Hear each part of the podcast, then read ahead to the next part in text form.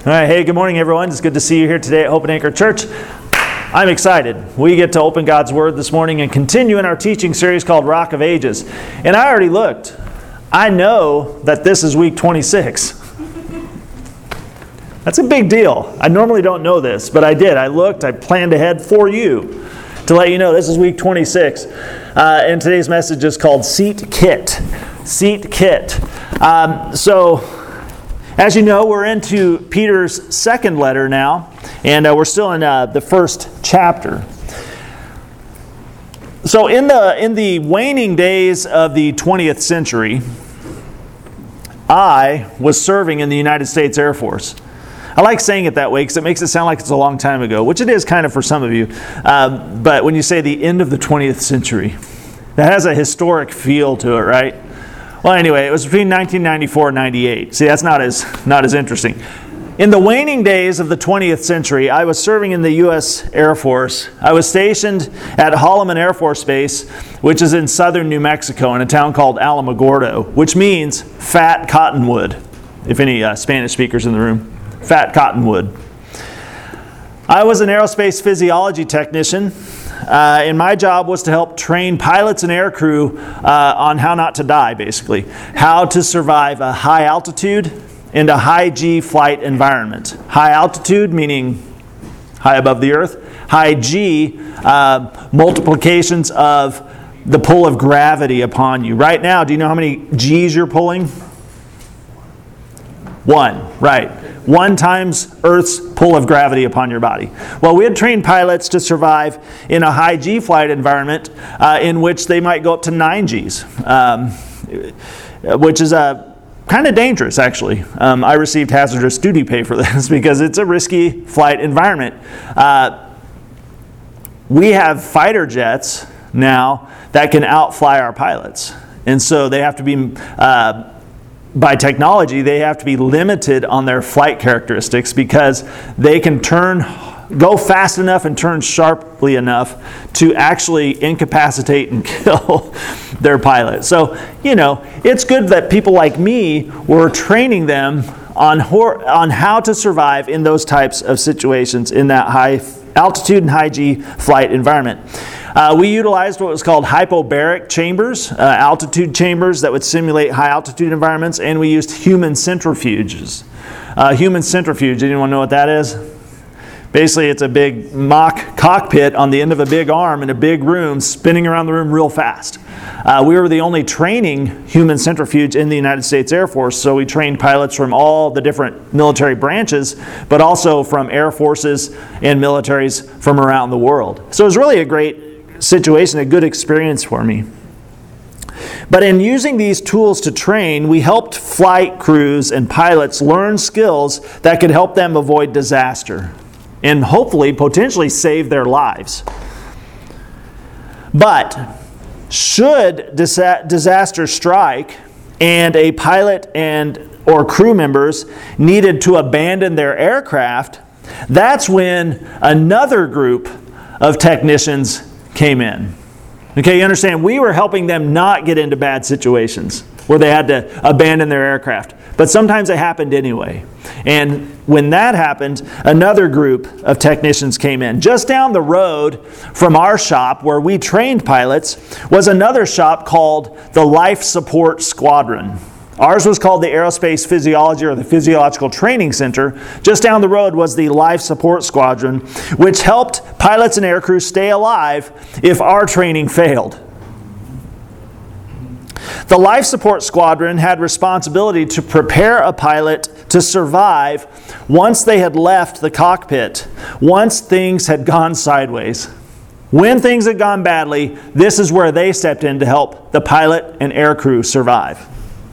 They packed parachutes, they preset signals and safety devices. They also packed what was called a seat kit. A seat kit which was hidden beneath the pilot until ejection. Basically, it was sitting under their seat cushion, and it wasn't revealed until they had to eject. I remember attending a school called Ejection Seat Water Survival Training in Pensacola, Florida. Anyone else been to ejection seat water survival training in Pensacola, Florida? No? Okay. No one's been there. Ejection seat water survival training, it was about practicing ejecting and parachuting into the ocean. Basically, mimicking uh, and c- allowing you to rehearse a scenario where you were having to eject out of an, a fighter aircraft and parachute into the ocean and establish uh, a survival and re- rescue routine. Um, once the parachute canopy was deployed, I was trained to release the seat kit that was strapped to the back and to the bottom of my harness assembly. So once you had a canopy above you, you went through a checklist, uh, removing your oxygen mask, your goggles, you're, you're doing all these things, but then one of the points on that checklist was to reach down and release your seat kit. Your seat kit that was attached to the back of your harness. Um, tethered by a long strap. Once you released it, it was tethered by a long strap. The seat kit then would fall away and it would dangle at a safe distance below you in order to prevent obstruction uh, during your landing procedures. Last thing you want to do is make it safely out of your aircraft, down to the ocean, and then be all tangled up in your stuff and end up drowning. That's bad. So they want it far enough away from you that it's going to hit the water separately and be far enough away from you on its tether so that it's not going to cause you uh, a dangerous situation, not going to cause you da- uh, harm. Uh, in classroom, we had been told what was in our seat kit. True. But until my first time parachuting into the ocean, I had never actually seen the contents. I didn't know what was actually in my seat kit until I actually had parachuted into the ocean. So, after being towed up by a boat, we basically had to stand on the deck of this ship with our parachute harness on, uh, with a parasail type parachute behind us, and you gave a signal to the boat on the other end of the rope, and it just took off and yanked you up into the air, and it would tow you up to between 500 and 800 feet uh, above the boat in the sky. And then all of a sudden it would stop and wave a big green flag. And that meant you were supposed to reach forward and and release yourself like hit these like little clamps these little levers to disconnect you from the boat to begin your parachute descent into the ocean now in that moment this is this is free i was really intimidated because all week long you'd been practicing hitting the water and releasing your parachute attachments so that you could get away from your parachute once you got in the water. Well, in that moment, imagine they're waving the green flag and you're like, which ones do I pull? I really did not want to make the mistake of pulling my parachute release uh, buckles because then I would have a five to 800 foot fall into the ocean with no parachute attached at all. I would only have two options at that point style or originality. I mean, that's your only options when you're free falling into the ocean. So, in that moment, I remember I was just like, oh, do not mess this one up. Hit the red handles. Hit the red handles. Don't release your parachute. And I didn't. I survived. Actually, I hit the right thing. You might be surprised to know. Uh, I didn't die. So they wave the flag, I disconnect from the tow rope, and I began my parachute descent into the ocean. And I released, I went through my checklist, and I eventually released my seat kit. Now, once in the water, I freed myself from my parachute.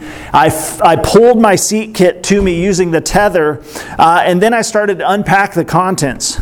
The first thing I got out and the first thing I set to work on was what?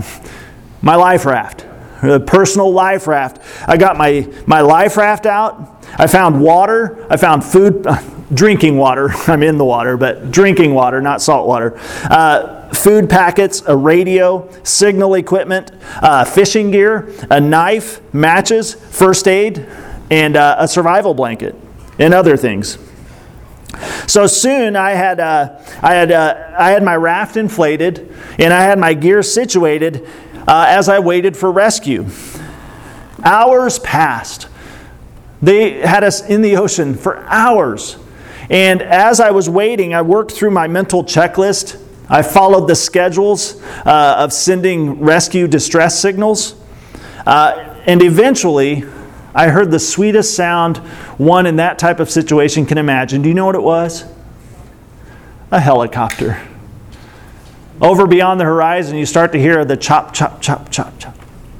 Chop, chop, chop. I mean, like a helicopter somewhere out there. I can't see it because I'm so low. And I hear it. I hear it. It's circling. I hear the chop of the helicopter rotors circling near the horizon as a Blackhawk finally comes into view.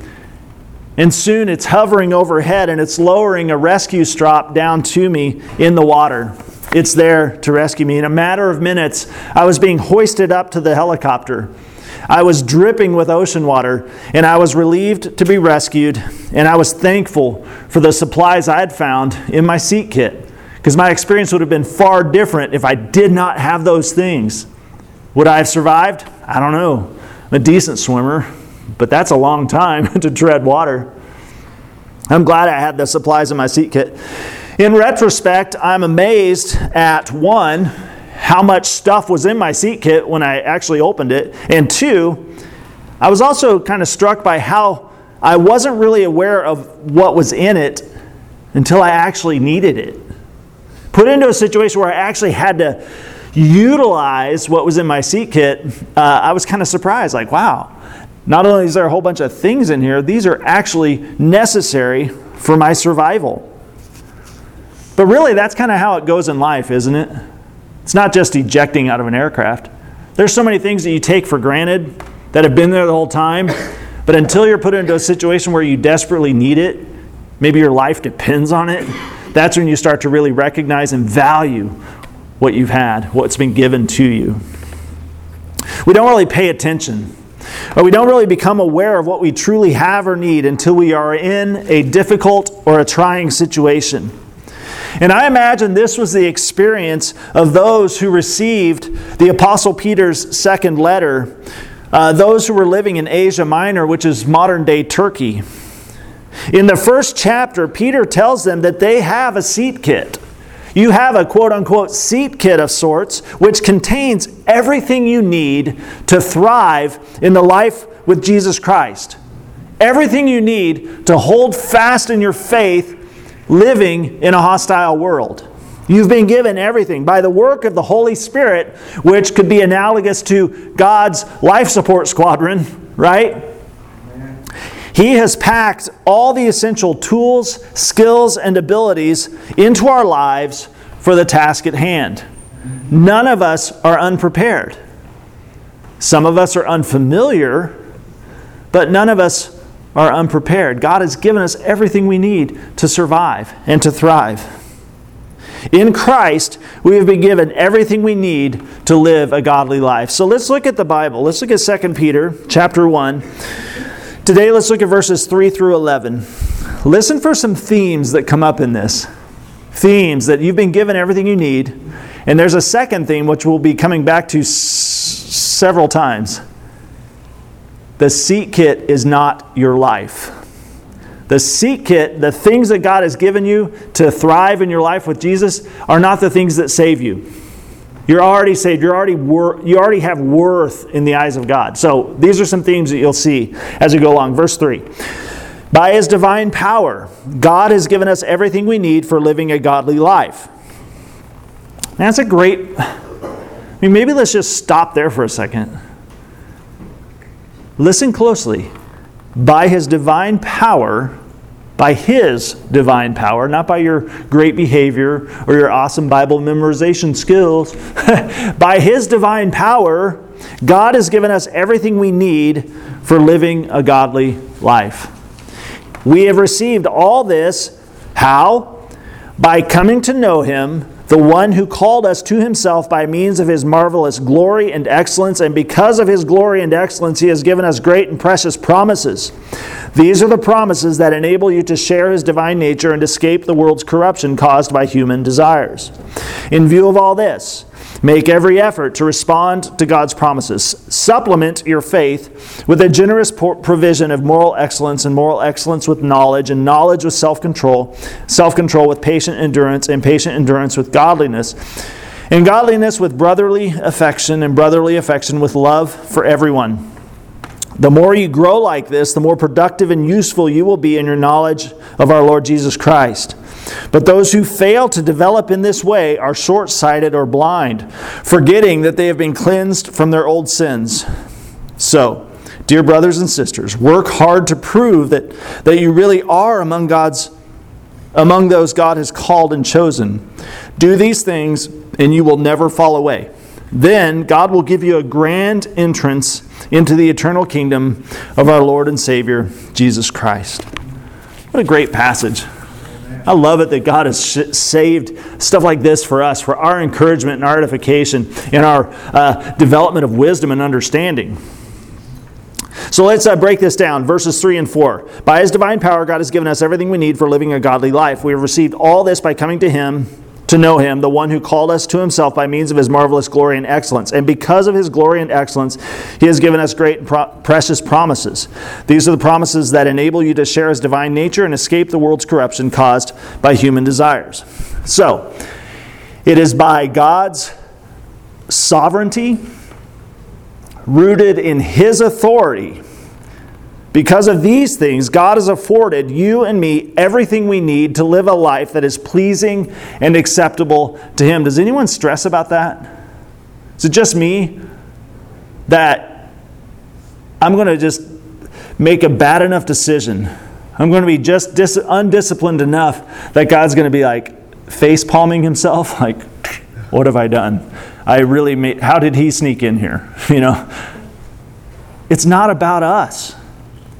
Everything God has done for us in and through Jesus Christ in the sending of his Holy Spirit is rooted in his sovereignty and authority, his will. By God's sovereignty and authority, God Himself has afforded you and me everything we need to live a life that is pleasing and acceptable to Him. This means it is not up to you to manufacture the right amount of faith or the right amount of good behavior to gain salvation or achieve sanctification. I mean, sure, we can obstruct it, we can slow that process down, we can avoid and shirk responsibilities, but what God has started in you, He is faithful to complete. It all comes from God's power. All of it salvation, sanctification, life, joy all these things flow from the Father. God is the source of everything necessary to live a godly life. If we hear this properly, uh, we're not given to lackadaisical, lazy, spiritually lazy living. We live a, we should ought to be compelled to respond with gratitude. this could lift a weight off of us a burden off of our weary and, and, and fragile hearts. Say, wow, this is all about God. This is His doing. This is something He's affecting in me. Mine is to cooperate with that, to participate, to celebrate that.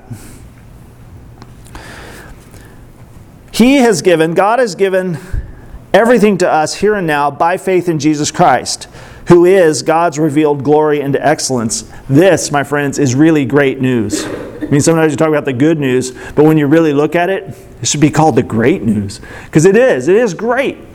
Everything has been given us through Jesus Christ, who is God's revealed glory and excellence. Through the marvelous glory and excellence revealed to us in Christ's incarnation, we have received all these great and precious promises through Jesus' life, death, and resurrection.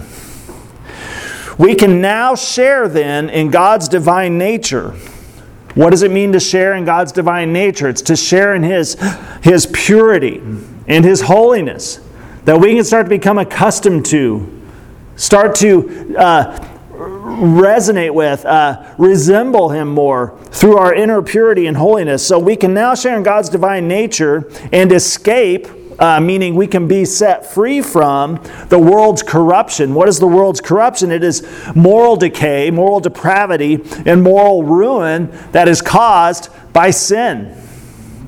The pervasive effect of the fall, of disobedience and rebellion, has, has infected and affected everything.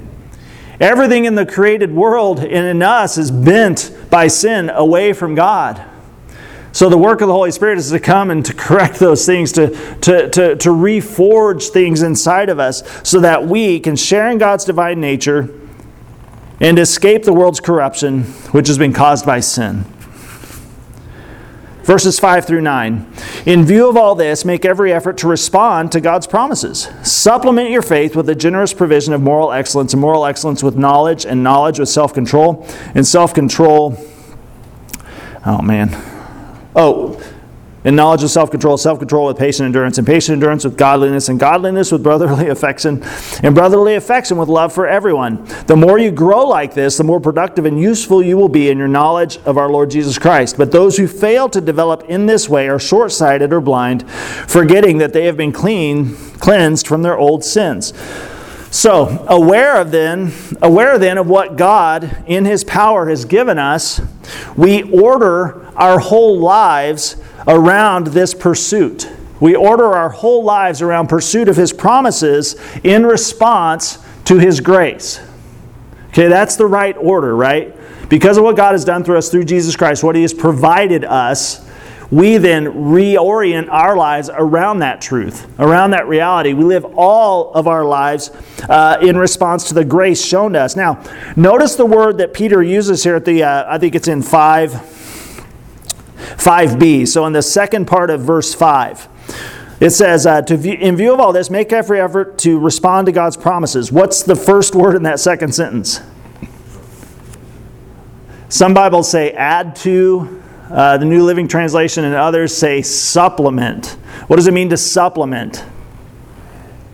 Add. I kind of gave that one away, right? But why do you take supplements? Like if you take vitamins or supplements at home, uh, right? It can create, it can correct a deficiency. It can bolster something else. Uh, but how is like your multivitamin different from oxygen? Is oxygen a supplement? no, there's a different word for that. I'm not sure what it is. Uh, necessary? I don't know. Or critical, right? But a supplement. He, he uses the word supplement here, and I think that's important. Peter says, supplement your faith with these things. He does not say, create your salvation with these things, right? That's important, isn't it?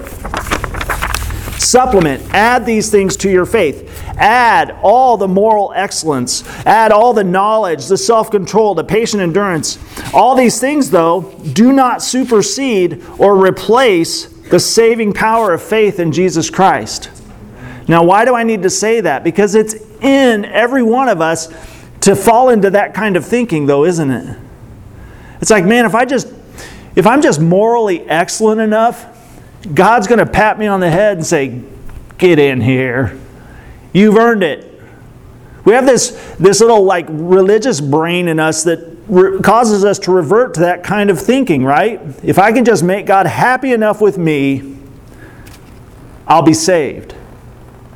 In everything Peter is writing here, all the apostles writing, they're pushing back against this thinking.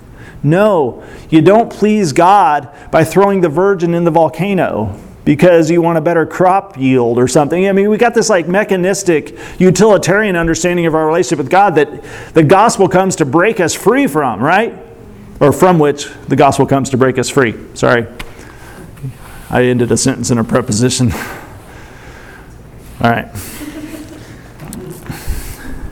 Our life with God begins and ends by faith in Jesus Christ alone. If I can leave one truth with you, our life with God begins and ends by faith in Jesus Christ alone. In Him we live and move and have our being. He is our creator and our sustainer. All things were made by Christ, and all things are held together in Christ. By our, but our pursuit of Christ likeness, the sustained growth, which the Bible talks about as fruit, the sustained growth in spiritual maturity, which is also called sanctification in theological terms, it requires divine supplements.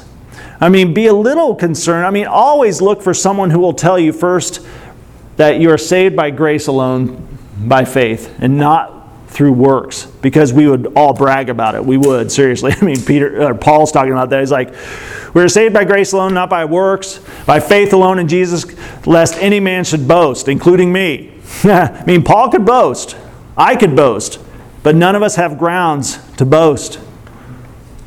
We were called from death to life by God's grace and mercy shown to us in Jesus Christ. However, if anyone says to you that's all that's requ- that's all that our response ought to be is just saying yes to Jesus, um, that's la- severely lacking follow through. There's a whole lifelong follow through that happens in response to faith, in the response to the grace shown us in Jesus. And that is what Peter's talking about here. Add these supplements to your faith in order that you might uh, have sustained growth or show spiritual fruit, pursuing maturity, which is called sanctification. Add to your life consistently these divine supplements. Here then are the important things that you will need in your spiritual seat kit, okay? If you're taking notes or keeping score at home, I'm going to give you some cross references, which those are other Bible verses that speak to these ideas. And just for the sake of uh, efficiency today, we're not going to stop and read them all, but I'm going to mention them so you can write them down and use those for your Bible study this week. Here then are the important things that you'll need to find in your spiritual seat kit. To faith, we are to add moral excellence. What is moral excellence? It's kind of a weird phrase, right? You can write this down mastery of goodness. Pursuing mastery of goodness. That goodness becomes descriptive of all the areas and all the things in your life, more and more so. To faith, we are to add moral excellence or the mastery of goodness. Uh, you can write Philippians 4 8. You can write 1 Peter 2 9 some good places to cross reference this idea of adding moral excellence to our faith Philippians 4 8, 1 Peter 2 9. Then, to moral excellence, add knowledge. Knowledge. Knowledge, yes, of God and His works in the world and His saving, saving work in Jesus, but also uh, more uh, specifically to His readers in the first century, knowledge to stand against error and against Gnostic deception calls away from the gospel into this like secret spiritual knowledge that that uh, is is only for the select few. This is what the early church was having to be uh, standing against uh, weird uh, mystic sects, S E C T S, and cults things that were claiming Christian vocabulary but calling uh, people away from uh, uh, fidelity to Jesus into this other pattern of Gnostic belief. So, uh, to moral excellence, add knowledge, standing against error and Gnostic deception. Uh, you can write down 1 John, 1 John chapter 2, verses 3 and 4. 1 John 2, 3 and 4, or the Gospel of John, chapter 15, verse 15. To knowledge, then, add self control. What is self control? Some of you are like, man, I wish I knew. I feel like that sometimes. What is self control? How would you define that to an alien from outer space? Appetites? What? Okay, not being ruled by your appetites? Overreacting, right? There's a lot of ways, right? Self control shows up in a lot, or lack of self control shows up in a lot of ways. But basically, you can say, yeah, Tracy. Well, I can keep your mouth shut when you Super easy, right? no, yeah, I keep it. Yeah, James talks a little bit about that, right? Um, discipline and abstention. Does anyone know what abstentions mean? I'm, I'm, de- I'm defining difficult words with difficult words. You're welcome. what does abstention mean? To abstain, to not, not participate in certain things, to stand back and say, No, not for me. I choose not to because I will not be mastered. Some of us know that certain things will master us if we give them any sort of an opening in our life. So we abstain, we discipline ourselves in what we will do, and we abstain from the things that we ought not do in our lives. 1 John 5 18. 1 John 5:18, Romans 8, 12 through 14, Romans 8, 12 through 14, Galatians 5, 22 and 23. Galatians 5, 22 and 23. These are kind of talk more about that self-control that God desires for us. So, to our self control, we add patient endurance, uh, the ability to continue in faith and to resist sin, to not be worn down by temptation as much uh, Luke, Luke, uh, Jesus' parable about the soils, the seed of the gospel falling on different types of soil into different kind of hearts. Luke chapter 8, verses 11 through 15, a great meditation. Spend time there. What kind of soil? Luke 8, 11 through 15. Romans 5, 3 through 5. Romans 5, 3 through 5. And Hebrews 12, 1 through 3. Hebrews 12, 1 through 3. So to patient endurance, then, add godliness. Add godliness, which is obedience to God in all aspects of life. And then to godliness, add brotherly love. True participation in divine nature is to love each other. You ever thought about that way? Why, is it, why are we being commended to, to, to add brotherly love? Uh, because then we start to participate in the divine nature in loving each other. And then it goes from brotherly love into love for everyone.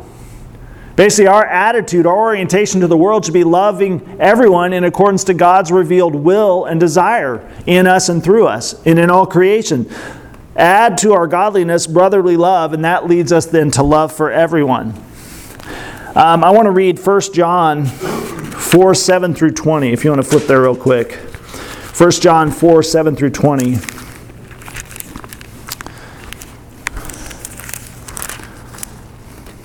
Dear friends, let us continue to love one another. For love comes from who? From God. Let us love one another. Why? For love comes from God. Anyone who loves is a child of God and knows God, but anyone who does not love does not know God, for God is love. God showed how much He loved us by sending His one and only Son into the world so that we might have eternal life through Him. This is real love. Not that we loved God, but that He loved us and sent His Son as a sacrifice to take away our sins. Dear friends, since God loved us that much, we surely ought to love each other. No one has ever seen God, but if we love each other, God lives in us, and His love is brought to full expression in us. And God has given us His Spirit as proof that we live in Him and He in us. Furthermore, we have seen him with our own eyes and now testify the Father sent his Son to be the Savior of the world. All who confess that Jesus is the Son of God have God living in them and they live in God. Now we know how much God loves us and we have put our trust in his love. God is love. And all who live in love live in God, and God lives in them. And as we live in God, our love grows more perfect so we will not be afraid on the day of judgment, but we can face him with confidence because we live like Jesus here in this world. Such love has no fear, because perfect love expels all fear. If we are afraid, it is for fear of punishment. And this shows we have not fully experienced his perfect love. We love each other because he loved us first. If someone says, I, I love God, but hates a Christian brother or sister, that person is a liar. For if we don't love God, we can, if we don't love people we can see, how can we love God who we, who we can't see? And He has given us this command those who love God must also love their Christian brothers and sisters. I love that passage. Set those up beside each other. Set up the uh, 1 John 4, 7 through 20, alongside the passage we're reading today, 2 Peter chapter 1, verses 3 through 11, and kind of see how clearly the Apostle Peter and the Apostle John were sitting at the feet of Jesus, listening to him, learning these things from him, and then communicating those things through their own letters. This is something we ought not miss in our pursuit of the life with God. Faithfully pursue all these things, and you will reap a harvest in your knowledge, in your understanding, and your familiarity with our Lord Jesus Christ. So back to 2 Peter chapter 1, let's finish up with verses 10 and 11. So dear brothers and sisters, work hard to prove that you really are among those God has called and chosen. Do these things and you will never fall away. Then God will give you a grand entrance into the eternal kingdom of our Lord and Savior Jesus Christ. I love that grand entrance. God will give you a grand entrance. And I always think about upward basketball. Does anyone, anyone play upward basketball? You know, the jock jams, the tunnel with the smoke machine. It's like, dun, dun, dun, dun, dun. Introducing Jimmy, third grade, you know, and you run out and everyone's clapping and cheering, going nuts for you. Maybe that's what it'll be like. I don't know, but it, but seriously though, if we do get there and it's jock jams, I totally called it. all right, so all right. So, one more time, be careful here not to hear Peter saying that we have to work hard to earn or to keep our salvation. He wants to make it clear. That's why he keeps returning to this. Like, it's not about works. You don't create your salvation through these things, you supplement your faith in Jesus with these things. He wants us to know be careful.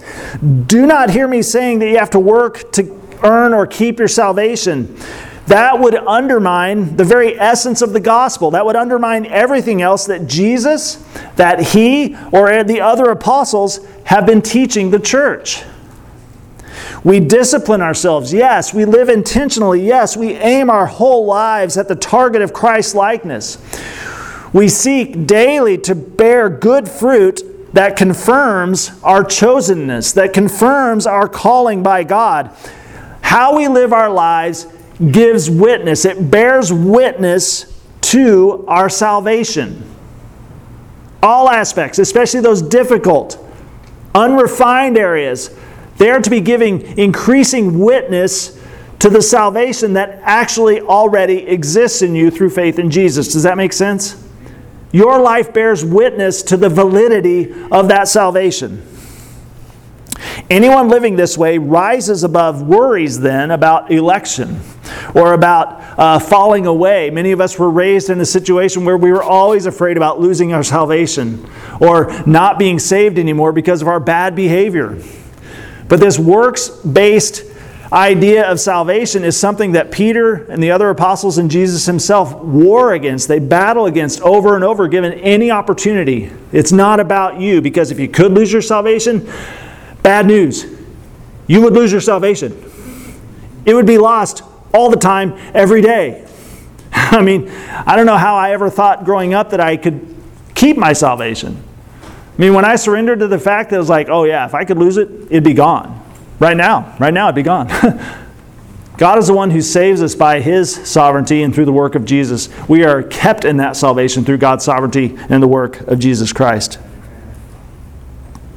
As we grow in faith, we have a growing sense of peace, or we ought to, a growing sense of peace and assurance of God's power to save and we are less inclined to sweat or be obsessed with, uh, about insecurity, about uh, uncertainty of our place and relationship with God.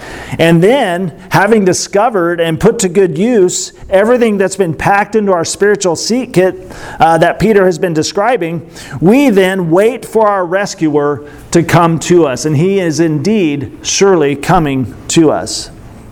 And so when Jesus does return, we will then be lifted up.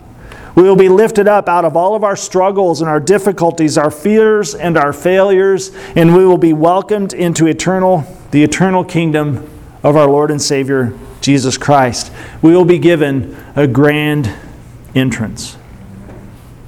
I mean, I've been processing that a grand entrance. I mean, I think my default setting is that I'm just going to kind of squeak in, like kind of a squeaker into heaven, like, hey, kind of bring me in the staff entrance or something, because, you know, pastors. Um, but that would be given a grand entrance. Think about that. What would that be like? That they're like, Claudia, she's here. Check it out. You know, trumpets, you know, streamers um, fireworks. I mean, what else? You know, it's like uh, uh, people running ahead, blowing trumpets. Like, guess what? Sal's coming. And he brought Doris too. Can you believe it? You know, uh, hey, and there's Caleb. You know, a grand entrance. But there's going to be some kind of weird parade. It's going to be us together. We faithfully lived, followed Jesus we're shaped more and more in his likeness together. And that somehow we're getting this grand entrance together, and it's like, guys, this is so weird. Look at us. We're here. We made it. Thank you, Jesus. This is weird and wonderful. A grand entrance. And that, my friends, will be a good day. And it will make it all very very worth it. It'll make it so worth it. So, in view of all this, make every effort to respond to God's promises. Let's pray. Father, I pray that the truth of your word would sink into our hearts today. And maybe with our spiritual eyes, we'd be able to see, maybe catch just a glimpse of what that's going to be like, how weird, how overpowering that's going to be when you come to get us. When you come and you finally rescue us from what can feel like a pretty dire situation. And you take us to be finally and fully at home with you. And we find that we're given a, a, a grand entrance. Holy smokes. Lord, I pray that you'd work those truths into our heart, but also that you would work those priorities into our heart that Peter has been talking about.